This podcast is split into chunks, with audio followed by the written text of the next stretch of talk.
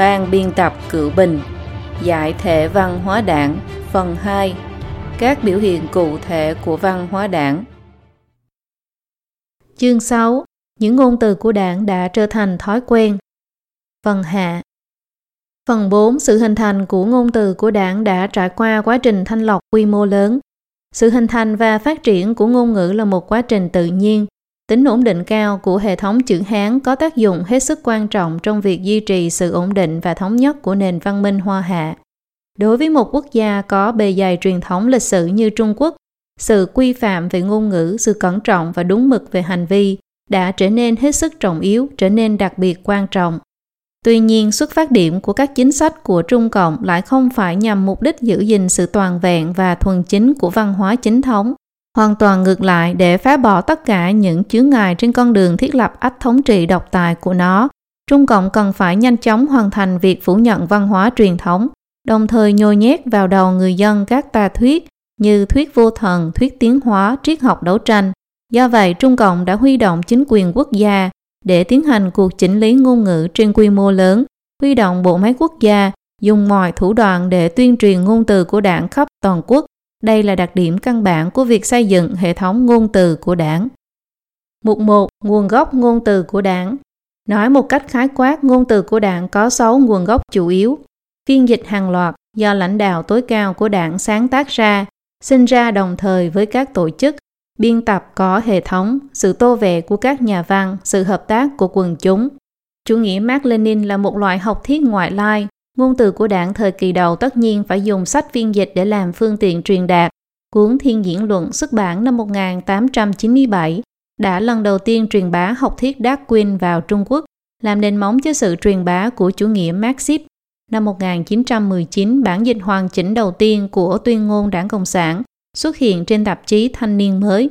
Ngôn từ của đảng bắt đầu bám rễ vào mảnh đất Trung Hoa. Sau khi thành lập, một phần công việc chính của Trung Cộng là phiên dịch các tác phẩm của Marx, Engels, Lenin, Stalin, các văn kiện của Đảng Cộng sản Liên Xô, cũng như tập trung thành lập các phòng biên dịch, cục biên dịch, vân vân. Ông Vương Thực Vị, người bị giết ở Diên An đã từng làm việc tại phòng biên dịch Học viện Mark Lenin Trung ương Trung Cộng. Những từ vựng cơ bản trong hình thái ý thức của Trung Cộng như chủ nghĩa cộng sản, giai cấp vô sản, chủ nghĩa duy vật lịch sử, đấu tranh giai cấp, vân vân đã ra đời từ những cuốn sách dịch này.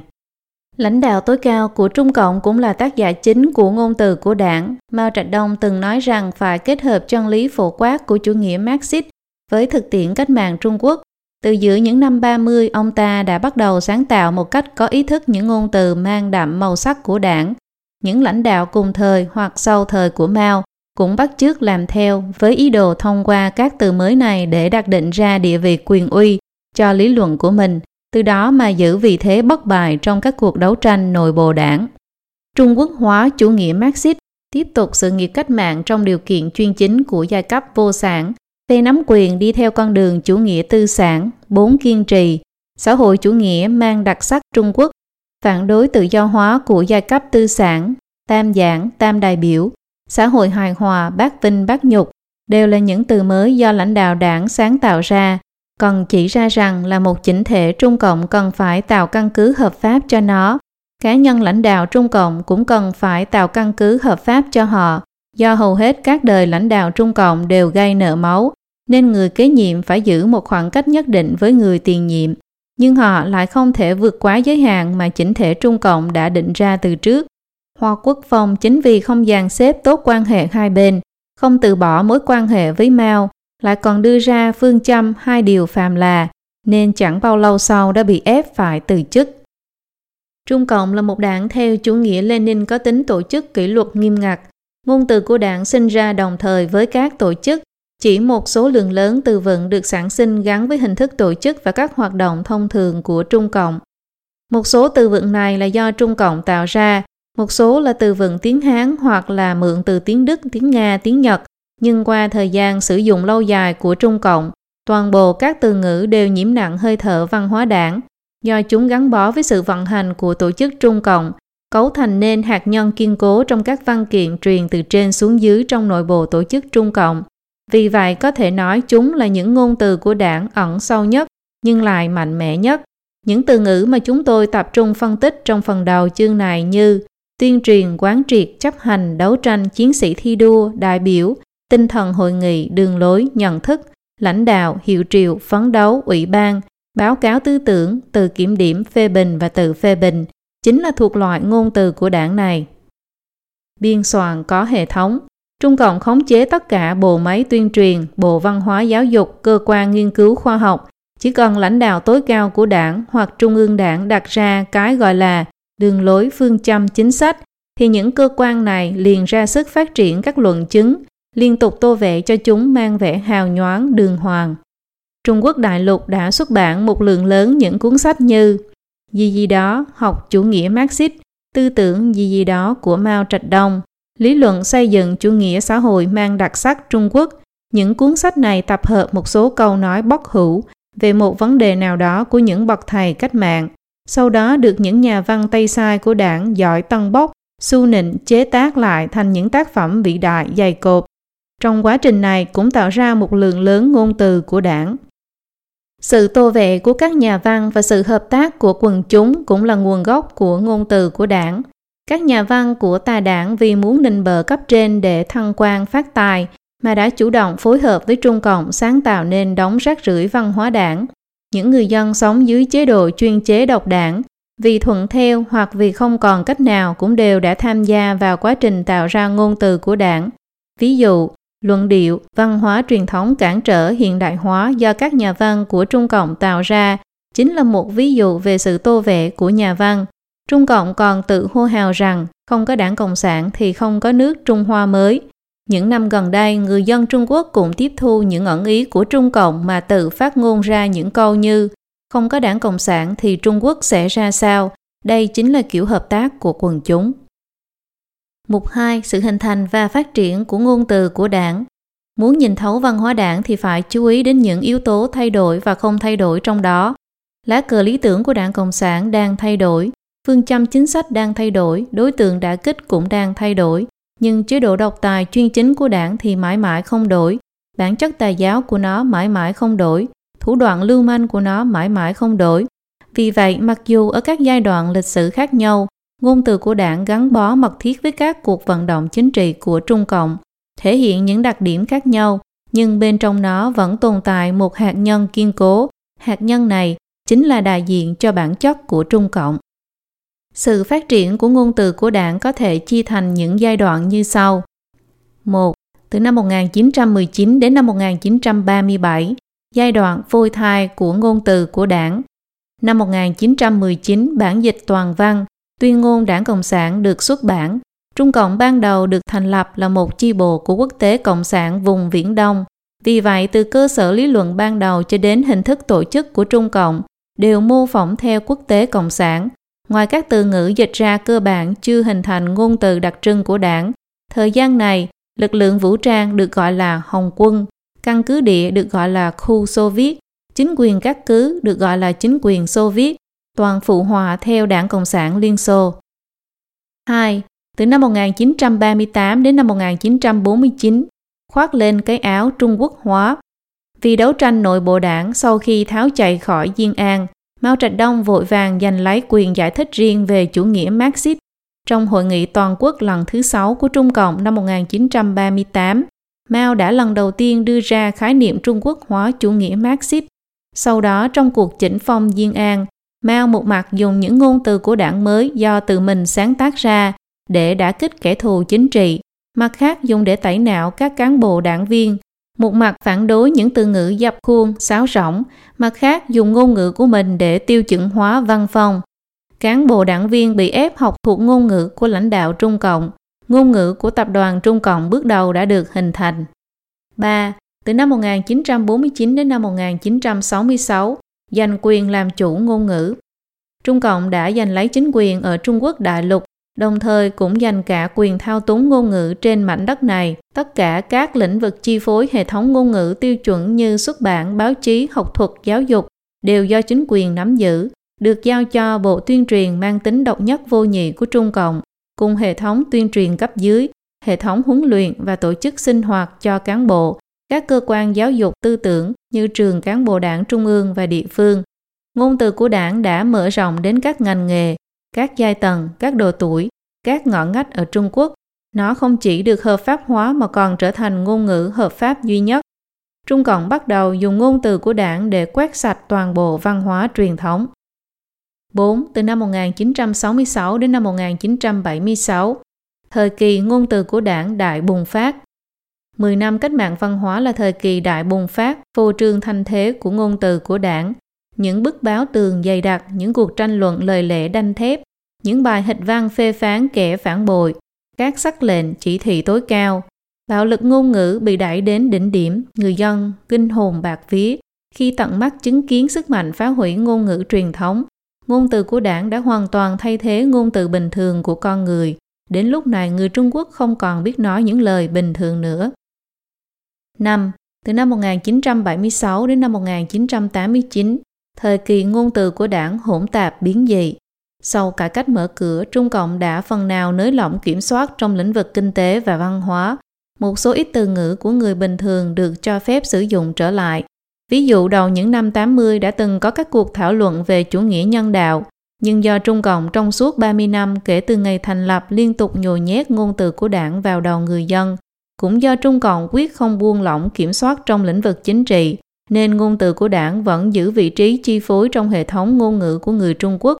Người ta đã mất đi khả năng phân biệt và khả năng miễn dịch đối với ngôn từ của đảng. 6. Từ năm 1989 cho đến nay, thời kỳ suy đồi bại hoại, vào thời kỳ Giang Trạch Dân nắm quyền, đằng sau vẻ bề ngoài phồn vinh của xã hội Trung Quốc, tiềm ẩn các loại mâu thuẫn, cuộc sống vô vị, đạo đức trượt dốc, tư tưởng khô kiệt, cải cách thụt lùi, tệ nạn xã hội tràn lan, ngôn từ của đảng càng thêm sáo rỗng, vô vị. Dùng thuyết tam đại biểu để chỉ đạo việc giết mổ của chúng ta, biểu ngữ tại một cơ sở giết mổ gia súc ở Đồng Nhân, Quý Châu. Nó thể hiện sự suy thoái vào thời kỳ cuối cách mạng. Ngôn từ của đảng thời kỳ cuối có ý đồ mượn thuật ngữ Tây Phương, thuật ngữ khoa học kỹ thuật, công trình gì gì đó, và một số từ ngữ trong văn hóa truyền thống đức trị để cứu vãn vận mệnh suy vong của mình. Ngôn từ của đảng là một lượng lớn dân ca, chuyện cười chính trị đã tạo nên hiện tượng cộng sinh lạ lùng. Nó thể hiện sự suy đồi toàn diện của xã hội và thái độ tự chế diệu trong tuyệt vọng của người dân. Mục 3. Ngôn từ của đảng mang tính giai đoạn và ngôn từ của đảng mang tính chế độ. Căn cứ vào việc một từ ngữ có được sử dụng xuyên suốt qua các giai đoạn phát triển của Trung Cộng hay không, chúng ta có thể chia ngôn từ của đảng thành hai loại. Ngôn từ của đảng mang tính giai đoạn và ngôn từ của đảng mang tính chế độ. Ngôn từ của đảng mang tính giai đoạn là ngôn từ của đảng được sáng tạo và sử dụng trong các cuộc vận động chính trị liên tiếp của Trung Cộng. Nó mang tính tạm thời và dễ loại bỏ. Còn ngôn từ của đảng mang tính chế độ lại xuyên suốt qua các thời kỳ kể từ khi thành lập Trung Cộng đến nay. Nó là ngôn ngữ nòng cốt nhất, trọng yếu nhất và thể hiện rõ nhất bản chất của Trung Cộng. Ngôn từ của đảng mang tính giai đoạn thể hiện ra cái biến đổi của Trung Cộng, còn ngôn từ của đảng mang tính chế độ thể hiện ra cái bất biến của Trung Cộng. Nếu ngôn từ của đảng mang tính giai đoạn như là phù sa trôi theo dòng nước, thì ngôn từ của đảng mang tính chế độ như lòng sông kiên cố. Sự lừa gạt của Trung Cộng thể hiện ở chỗ chúng thu hút sự chú ý của mọi người vào ngôn từ của đảng mang tính giai đoạn. Mỗi lần trải qua một cuộc vận động chính trị, chúng lại thay hình đổi dạng bằng cách nhanh chóng đào thải những ngôn từ của đảng mang tính giai đoạn. Những người tưởng rằng Trung Cộng đã thay đổi, Trung Cộng ngày hôm nay đã không còn là Trung Cộng ngày hôm qua nữa, đều không nhận ra mối liên hệ giữa ngôn từ của đảng mang tính giai đoạn và ngôn từ của đảng mang tính chế độ này. Những cuộc vận động chính trị không ngừng đã sản sinh ra rất nhiều từ ngữ mới như ví dụ dưới đây, bản 4. Năm 1942, vận động chỉnh phong gồm có chủ nghĩa chủ quan, chủ nghĩa bè phái, chủ nghĩa tự do, thẩm tra cán bộ, trừ gian, cứu giúp những người xa ngã, tinh vịt, bức cung, tục quần sỉ nhục, cắt đuôi, loại bỏ tư tưởng xấu. Từ năm 1947 đến năm 1950, cải cách ruộng đất gồm có tam kiểm, tam chỉnh, dựa vào bằng nông, cố nông, đoàn kết trung nông, phú nông trung lập, vùng lên, đánh bọn cường hào, chia ruộng đất. Từ năm 1951 đến năm 1952, tam phản, ngũ phản, nhà tư bản bất hợp pháp, chống lại sự lãnh đạo kinh tế quốc doanh, theo chủ nghĩa xã hội, nhảy dù, nhảy đứng, nhảy lầu tự sát. Năm 1957, phản hữu gồm có trăm hoa đua nở, dù rắn khỏi hang, thủ đoạn âm mưu và dương mưu, cánh hữu, phần tử chủ nghĩa cơ hội hữu khuynh, mở rộng diện tấn công. Từ năm 1958 đến năm 1960, đại nhảy vọt, gồm có đường lối chung chủ nghĩa xã hội, công xã nhân dân, nhất đại nhị công, quy mô lớn và mức độ công hữu hóa cao, ba mặt hồng kỳ, tiến hành cách mạng trên ba phương diện, cánh đồng sản lượng ngàn cân, ba năm thiên tai. Từ năm 1963 đến năm 1966, Tứ Thanh gồm có vận động giáo dục chủ nghĩa xã hội ở nông thôn, đoàn kết bần nông, cố nông, trung nông, bốn loại cán bộ không trong sạch. Từ năm 1966 đến năm 1976, Đại cách mạng văn hóa gồm có tính bề phái thực hiện phản cách mạng, trợ giúp cánh tả, càng quyết văn đấu, võ đấu, đấu tố, chuồng bò, phê bình sửa chữa, quyết định cao, ngữ lục ca, trung tự vũ, sáng chỉ thị, tối báo cáo, đọc hàng ngày, hồng hải dương, hồng bảo thư, hồng vệ binh, phê tạo phản, phái theo tư bản, xú lão cửu, lũ chó má, phong trào lật lại bản án, đứng nhằm hàng ngũ, đại xuyên liên, tấm gương cách mạng, đại hồi đỏ, hậu đài đen, đội tuyên truyền, đấu tư phê tu, đấu tranh chống tư hữu, phê phán chủ nghĩa xét lại, giai cấp tư sản, phân công võ vệ, dùng ngoài bút làm vũ khí, dùng vũ lực để phòng vệ. Hưng vô miệt tư, đề cao tư tưởng giai cấp vô sản, xóa bỏ tư tưởng giai cấp tư sản, chiến sĩ cách mạng trẻ, kẻ phản động, tháng 2 ngược dòng, lên rừng xuống biển, cây đại thụ, chỉ vì thống soái mao, phê lâm phê khổng, phê phán lâm bưu, khổng tử, pháp quyền của giai cấp tư sản, quyền uy học thuật phản động, thanh lý đội ngũ giai cấp, trời đất bao la thì tha hồ phát huy tài năng.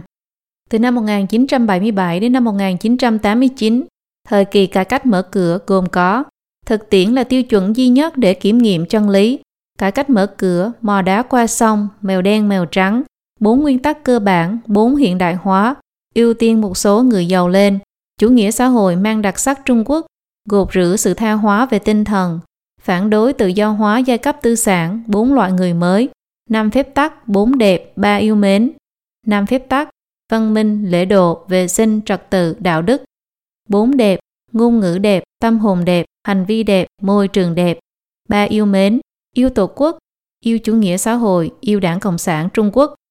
Từ năm 1989 đến năm 2002, thời kỳ Giang Trạch Dân, gồm có tam giảng, tam đại biểu, tám điểm của Giang theo kịp thời đại, văn hóa tiên tiến, ổn định áp đảo hết thảy.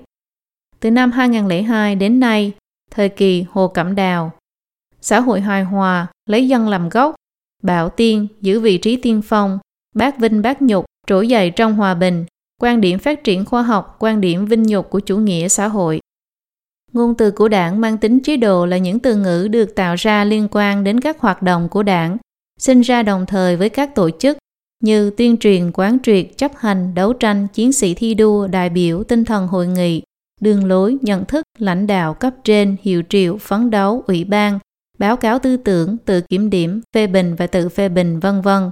Những từ ngữ này trực tiếp định ra địa vị quyền uy, cơ cấu tổ chức, sự khống chế tư tưởng, thủ đoạn thống trị và mối quan hệ với quần chúng nhân dân của đảng. Đây là loại ngôn ngữ thể hiện rõ nhất tính chất tà giáo của Trung Cộng. Mục 4. Mối quan hệ giữa ngôn từ của đảng và ngôn từ bình thường. 1. Ngôn từ của đảng bám vào ngôn ngữ dân tộc. Trung Cộng không tự sáng tạo ra một loại ngôn ngữ nào, mà nó sử dụng phương thức kế thừa hình thức căn bản của ngôn ngữ dân tộc và nhồi nhét vào đó nội hàm của văn hóa đảng, làm biến dị từ bên trong nội hàm ngôn ngữ dân tộc Trung Hoa. Vì vậy, đối với Hán ngữ hiện đại bị ngôn từ của đảng bám phụ thể ấy, thì ngữ âm biến đổi không nhiều và vẫn sử dụng những từ vựng cơ bản, còn sự biến hóa về cú pháp chủ yếu là kết quả của việc Âu hóa Hán ngữ sau cuộc vận động văn bạch thoại. Việc chỉnh lý và làm biến dị Hán ngữ dưới sự kiểm soát của Trung Cộng thể hiện ở những phương diện sau đây.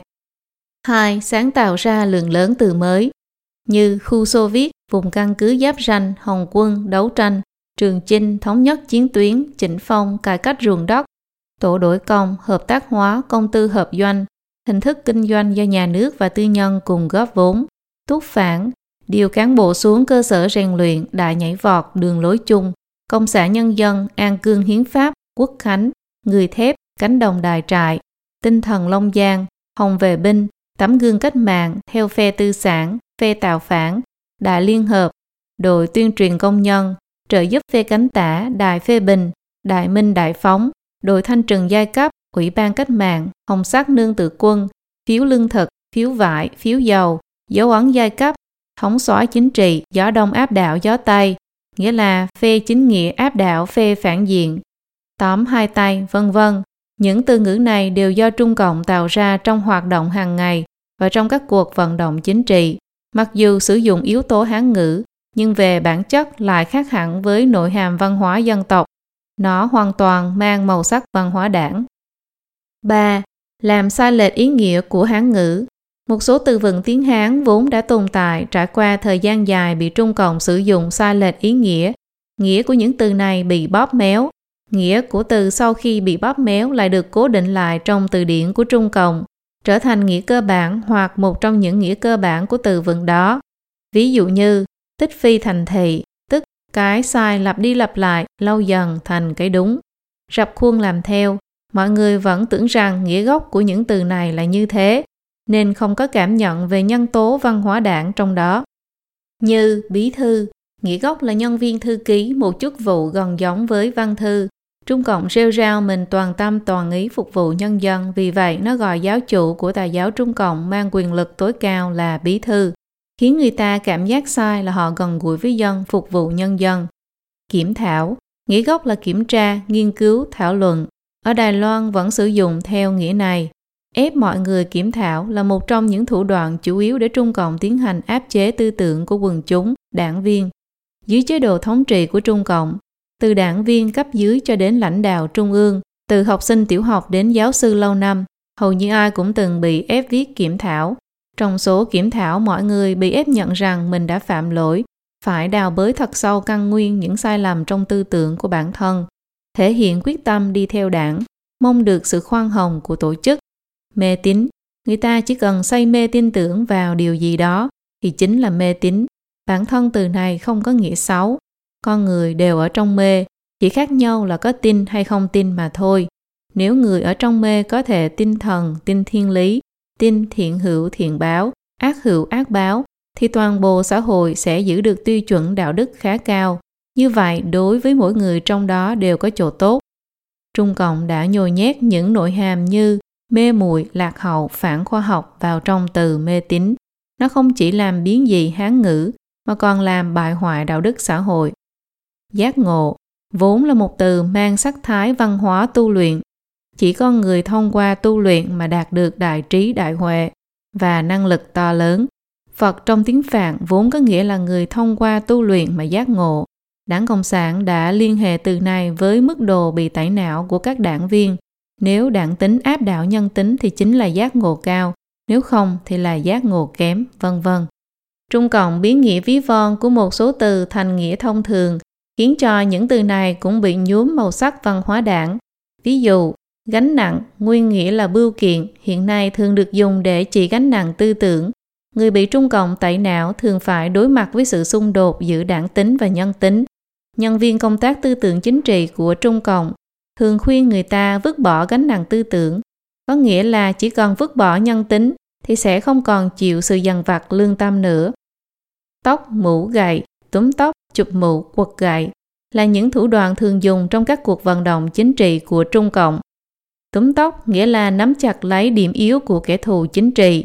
Chụp mũ nghĩa là quy cho kẻ thù chính trị hoặc đối tượng đã kích một tội danh đáng sợ như phản đảng, phản xã hội chủ nghĩa, công kích ác liệt Mao Chủ tịch, hữu khuynh, vân vân, từ đó chiếm thế thượng phong về mặt đạo nghĩa, sau đó thẳng tay trừng trị mà không phải lo lắng gì. Quật gậy chính là đấu tranh tàn khốc, đả kích vô tình.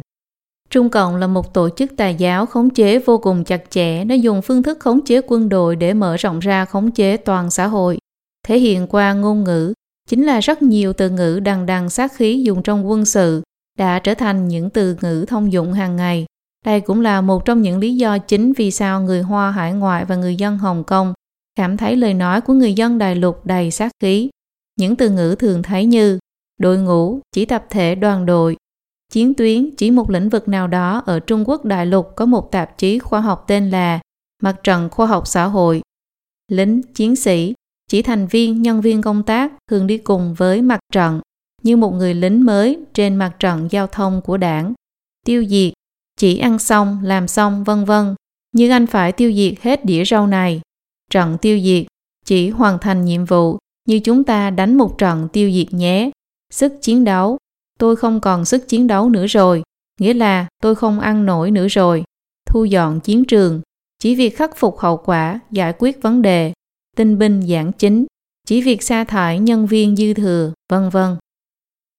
4. Thay đổi sắc thái tình cảm của tư vận Giá trị quan của văn hóa đảng và văn hóa truyền thống hoàn toàn tương phản với nhau, biến giả thành thật, biến ác thành thiện, biến xấu thành đẹp. Biểu hiện qua ngôn ngữ chính là Trung Cộng đảo lộn hàm nghĩa tốt xấu của một số từ. Những từ đấu tranh, tính chiến đấu chưa từng được ca ngợi trong văn hóa nhân loại bình thường, nhưng Trung Cộng lại coi nó là những hành vi tư tưởng đúng đắn nhất và truyền bá rộng rãi. Đồng thời nó nhồi nhét nội hàm phản diện những từ vốn mang ý nghĩa tốt đẹp hoặc những từ trung tính như thiện nhân. Trong vận động cải cách ruộng đất, Trung Cộng thường dùng để nói về địa chủ như Vương Đại Thiện Nhân, Lý Đại Thiện Nhân.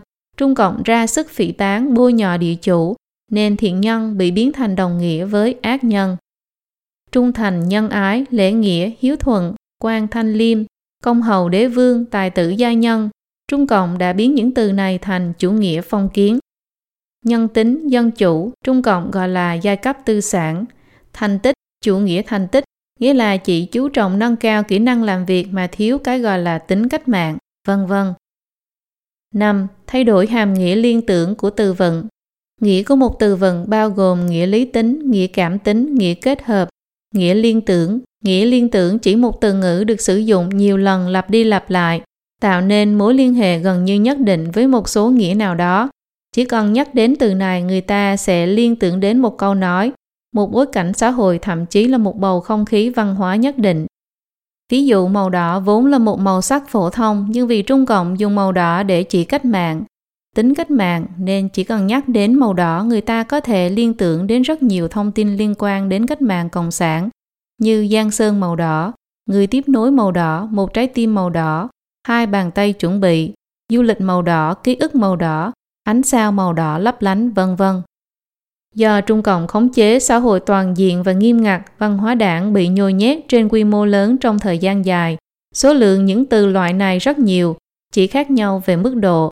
Ví dụ, mưa gió, chỉ đấu tranh như trải qua mưa gió nhìn rõ thế sự. Mặt hàng, chỉ đồ vật, ví dụ như mặt hàng lỗi thời của giai cấp tư sản. Bàn tính, chỉ kế hoạch, ý tưởng, ví dụ kẻ địch đã bàn tính sai. Áo khoác, chỉ vẽ bề ngoài, đồ ngụy trang. Ví dụ, Trung Cộng nói Lam Bưu là áo khoác của chủ nghĩa Mark Lenin, thực hành theo đạo khổng mạnh. Ban cho mưa nắng, nhằm tô vẽ cho bản thân, Trung Cộng thường dùng từ này để ví với sự quan tâm của đảng, thăm hỏi ân cần. Trải qua sự tuyên truyền lâu dài của Trung Cộng, từ này thường khiến người ta liên tưởng đến các cán bộ Trung Cộng quan tâm đến quần chúng nhân dân, vân vân. 6. Cố tình đào thải, gạt từ vựng truyền thống ra ngoài lề. Trong quá trình xây dựng văn hóa đảng, Trung Cộng một mặt tạo ra nhiều từ mới, hoặc làm sai lệch lạm dụng từ vựng Hán ngữ, mặt khác lại cố tình đào thải hoặc gạt từ vựng trong văn hóa truyền thống ra ngoài lề. Ví dụ những từ ngữ liên quan đến tu luyện, thái cực bát quái, hà đồ lạc thư, âm dương ngũ hành, đan kinh đạo tạng, những từ ngữ liên quan đến đạo đức truyền thống, nhân quả báo ứng, nhân lễ nghĩa trí tính, vân vân. Trong xã hội truyền thống, nhân quả báo ứng gần như là nhận thức chung của các thành viên toàn xã hội. Nó phát huy vai trò cực to lớn trong việc duy trì tiêu chuẩn đạo đức của người dân và ổn định trật tự xã hội. Trong văn hóa đảng, từ này không bị bỏ đi hoàn toàn mà bị trùm lên nghĩa phản diện, trở thành đối tượng bị coi thường, khinh miệt, nhạo báng. 7. Cấu trúc câu, hành văn và tu từ Ngôn từ của đảng còn biểu hiện ở một số cấu trúc câu, cách hành văn và các biện pháp tu từ. Tính đấu tranh của Trung Cộng thẩm thấu vào trong mọi phương thức dùng từ, biểu hiện là ngôn ngữ mang ý thức đấu tranh, có lời không từ từ nói, chuyện hay lại nói thành dở, thường dùng những câu hỏi vặn và câu nói mỉa mai, khiến cho đối phương rơi vào tình cảnh bị động mà lúng túng, khó xử. Khi chứng minh một đạo lý, người bị ảnh hưởng bởi văn hóa đảng không giảng đạo lý với một tâm thái bình tĩnh, ôn hòa, thiện chí giúp người mà là cải bướng, cướp từ đoạt lý, nắm được lý lẽ thì không nhượng bộ, không có lý thì cũng cãi bằng được. Thái độ vênh váo, hung hăng, có người từng chỉ ra một vài đặc điểm trong cái gọi là mao ngữ thể. Những đặc điểm này không nhiều thì ít đã thẩm thấu vào trong phương thức sử dụng ngôn ngữ của người Trung Quốc bình thường.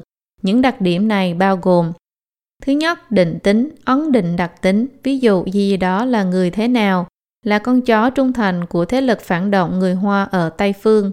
Thứ hai, xưng hô theo nhóm, ưu điểm là không thể chứng minh được anh ta, người nói, đang bị đặt. Hơn nữa anh ta không cần chịu bất cứ trách nhiệm nào khi phát ngôn. Ví như nói, ai ai cũng biết, quảng đại nhân dân Trung Quốc đều đã sớm nhìn rõ bộ mặt thật của anh ta. Thứ ba, đổi vai trò tìm chứng cứ, tức là đẩy trách nhiệm tìm chứng cứ cho đối phương. Kỳ thực bản thân không thể chứng minh, nhưng lại làm như thể người khác không thể chứng minh. Từ thường dùng nhất là không thể cho ai biết, hoặc có dụng ý xấu. Ví dụ như, nhất cử nhất động của anh ta đều có mục đích chính trị mà không thể để cho ai biết. Thứ tư, hết thảy chứng cứ đều là giả.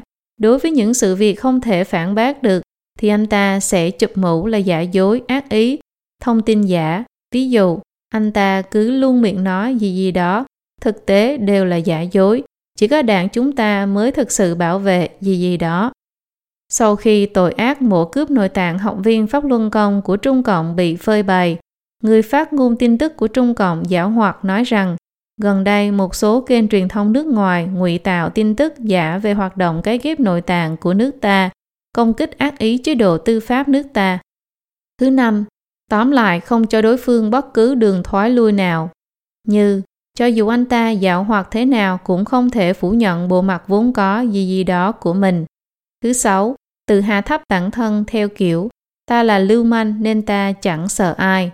Như đảng viên đảng Cộng sản chúng ta chính là phải đã kích không thương tiếc kẻ phản động như anh ta, không được nhân nhượng chút nào. Câu từ và văn chương thấm đậm lối tư duy biến dị và tà ác của Trung Cộng có thể do từ ngữ đặc thù của Trung Cộng tạo thành, cũng có thể do từ ngữ phổ thông tạo thành. Bất luận thế nào, những câu từ và văn chương này đều được tạo nên bởi phương thức tư duy văn hóa đảng. Tất cả đều mang dấu ấn rõ nét của văn hóa đảng. 8. Ngôn từ của đảng là một hệ thống. Ngôn ngữ tồn tại như một hệ thống, cách biểu đạt ý nghĩa và cách sử dụng một từ chịu sự chế ước của cả hệ thống. Ngôn từ của đảng cũng được xây dựng theo hệ thống, trong quá trình này, một mặt Trung Cộng tạo ra một lượng lớn từ ngữ và cả một hệ thống từ ngữ xưng hô, mặt khác từ ngữ trong cuộc sống thường nhật, từ ngữ trong văn hóa truyền thống, từ ngữ trong văn hóa ngoại quốc bị tổ chức lại trong hệ thống ngôn từ của đảng và mang ý nghĩa mới. Vì vậy, trong ngôn ngữ mà người Trung Quốc sử dụng hiện nay, mặc dù số lượng những từ vựng Hán ngữ vốn có là không ít, nhưng do ý nghĩa và cách dùng bị Trung Cộng cải biến mạnh mẽ, nên những từ phổ thông này đa số đều mang sắc thái văn hóa đảng. Đảng giống như một lực hấp dẫn mạnh mẽ, nó giống như một khối đen vũ trụ lao vào hệ mặt trời, trong nháy mắt thay đổi cách sắp xếp các hành tinh trong hệ mặt trời. Đảng xâm nhập vào không gian ngôn ngữ Trung Quốc, nó cũng làm thay đổi ý nghĩa từ Hán ngữ và cách biểu đạt từ vựng Hán ngữ. Đảng cũng giống như một nguồn gây ô nhiễm nặng nề. Những nơi nào văn hóa đảng vươn đến thì ngôn ngữ bình thường ở đó đều khó tránh khỏi bị nhiễm độc. Mục 5. Ngôn từ của đảng thực chất là ngôn từ của xã hội đen được Trung Cộng cưỡng chế truyền bá cho toàn thể thành viên xã hội. Từ khi thành lập, Trung Cộng đã là một bè lũ lưu manh, chỉ có điều sau đó nó cướp đoạt được chính quyền. Kẻ cướp chính quyền trở thành vua, bè lũ lưu manh đã được chính quyền hóa, tà giáo đã trở thành quốc giáo. Trong lịch sử nhân loại chưa từng xuất hiện tình huống này. Do vậy, dù có trí tưởng tượng phong phú đến đâu, thông thường người ta cũng không thể hình dung nổi hoặc hoàn toàn không dám nghĩ đến điều này. Cử bình Cộng sản đảng lần đầu tiên tiết lộ Trung Cộng là một tà linh, tà giáo và lưu manh phản vũ trụ. Theo một ý nghĩa nhất định, quyển sách đã bắt đầu trong một quá trình tìm lại sự thật, giúp mọi người có thể có cái nhìn đúng đắn về Trung Cộng. Vì vậy, ngôn từ của đảng thực chất là một loại ngôn từ xã hội đen, hoặc là từ lóng tập đoàn, từ lóng chính trị, Thực chất, việc Trung Cộng phổ biến ngôn từ của đảng chính là đem ngôn từ xã hội đen truyền bá đến toàn thể thành viên xã hội. Ngôn từ xã hội đen còn gọi là ngôn ngữ bí mật là ngôn ngữ được sử dụng trong nội bộ nhóm xã hội đen hay bang phái nào đó. Loại ngôn ngữ này thường không có hệ thống ngữ pháp và ngữ âm độc lập. Nó là một hiện tượng biến dị ngôn ngữ phụ thuộc vào ngôn ngữ xã hội bình thường. Ngôn từ của đảng hoàn toàn phù hợp với tiêu chuẩn này. Ngôn từ xã hội đen có chức năng giao tiếp, chức năng bảo mật và chức năng nhận biết. Chức năng giao tiếp nghĩa là ngôn từ xã hội đen có thể có tác dụng biểu đạt và trao đổi ý kiến trong nội bộ bang phái. Chức năng bảo mật chỉ người ngoài bang phái không thể hiểu được hàm ý của ngôn từ xã hội đen. Chức năng nhận biết nghĩa là thành viên bang phái căn cứ vào việc một người có sử dụng và hiểu được từ lóng của bang phái đó hay không, để phán đoán xem người đó có phải là người của ta hay không. Đáng chú ý là chức năng giao tiếp và chức năng bảo mật của ngôn từ xã hội đen được đồng thời thực hiện bởi vì nếu không có hành động giao tiếp thì không cần phải giữ bí mật gì. Việc sử dụng ngôn từ xã hội đen vừa có thể giúp các thành viên trong bang phái biểu đạt ý kiến với nhau mà vẫn có thể giữ được bí mật đối với người ngoại bang. Ngôn từ của đảng cũng có ba chức năng như vậy, nhưng phương thức phát huy tác dụng của ngôn từ của đảng thì phức tạp hơn. Người ta đã quen thuộc với những lời thoại mang ngôn từ xã hội đen trong vở kịch cách mạng điển hình, dùng mưu trí dọa hổ, như thiên vương cái địa hổ, bảo tháp trấn yêu ma, nhìn bề mặt chữ thì hoàn toàn không hiểu được ý nghĩa của những lời thoại này. Phải là người biết được quy tắc giải mã của ngôn từ xã hội đen mới có thể hiểu được.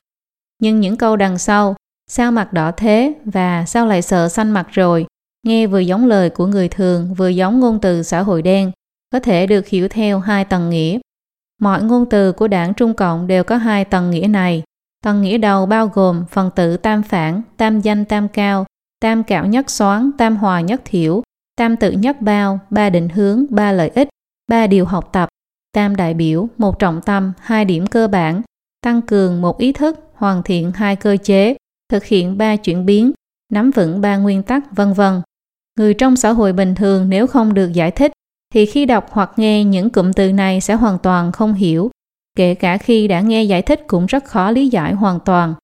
Một số từ khác nhìn bề ngoài cũng giống như từ ngữ bình thường, nhưng lại bị Trung Cộng đưa vào hàm nghĩa đặc biệt. Đối với những từ này không thể lý giải theo ý nghĩa trên bề mặt chữ được.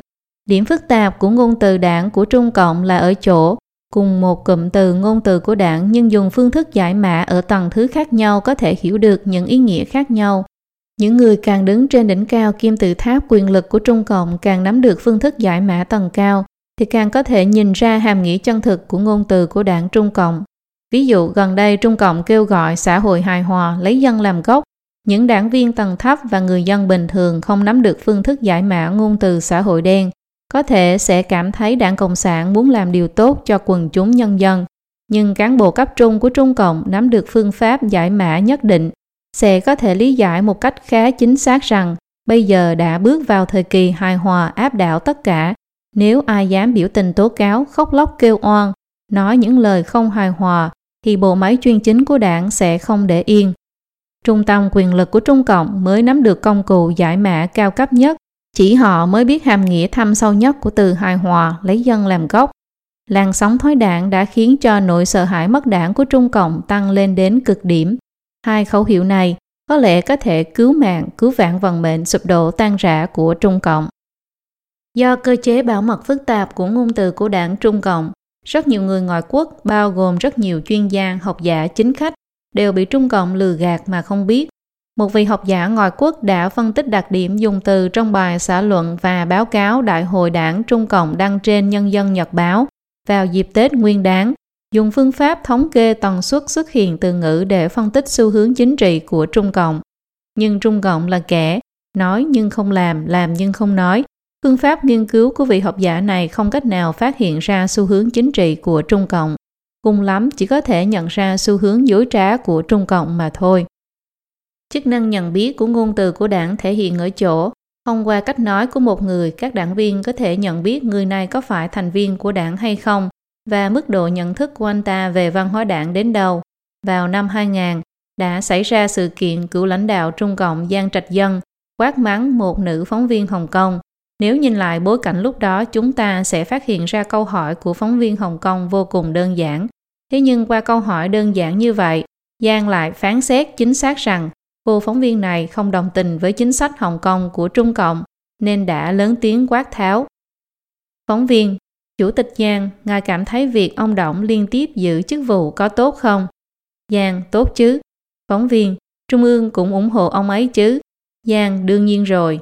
Phóng viên, không lo rằng việc này sẽ ảnh hưởng đến nền tự trị của Hồng Kông sao? Giang lớn tiếng quát tháo. Tháng 7 năm 2005, Tổ phó Tổ lãnh đạo hoạt động Bảo Tiên, Thứ trưởng Bộ Tổ chức Trung ương Lý Cảnh Điền đã giới thiệu với giới truyền thông về tình hình Bảo Tiên của Trung Cộng. Có phóng viên hỏi mấy tháng gần đây, ở vùng nông thôn Trung Quốc xuất hiện một số hiện tượng bạo loạn. Xin ông cho biết Đảng Cộng sản Trung Quốc xử lý những vụ bạo loạn này như thế nào?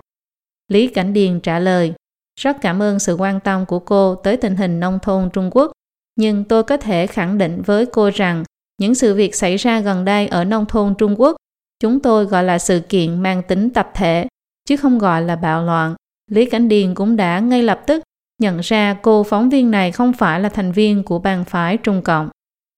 Người Trung Quốc sống lâu dài trong chế độ Trung Cộng để hiểu được tình hình chân thực của cục diện chính trị. Họ đã phát triển bản lĩnh siêu thường, đọc hiểu các văn kiện và báo chí Trung Cộng. Họ rất giỏi phán đoán xu hướng chính trị của Trung Cộng qua các câu chữ, thứ tự sắp xếp các lãnh đạo hoặc sự thay đổi cách đề xuất vấn đề nào đó. Trung Cộng đã lũng đoạn tất cả các nguồn tin tức của người dân nên người dân bất đắc dĩ phải làm như vậy. Họ có lẽ có thể phát hiện ra một chút manh mối của những thay đổi về chính trị, nhưng vì phương thức giải mã ngôn từ của Trung Cộng cũng không ngừng thay đổi, nên cách giải mã tự phát này tất nhiên có chỗ phiến diện và sai khác, thậm chí sai khác hàng nghìn lần. Quan trọng hơn là thủ đoạn làm chính trị bẩn thiểu này của Trung Cộng còn không bằng cả băng đảng xã hội đen. Người Trung Quốc sao có thể cho phép nó tiếp tục hại nước, hại dân được. Do tập đoàn Trung Cộng chiếm vị trí thống trị quốc gia, nên những từ lóng tập đoàn, ngôn từ xã hội đen trong ngôn từ của đảng đã được mở rộng thành một loại từ lóng chính trị.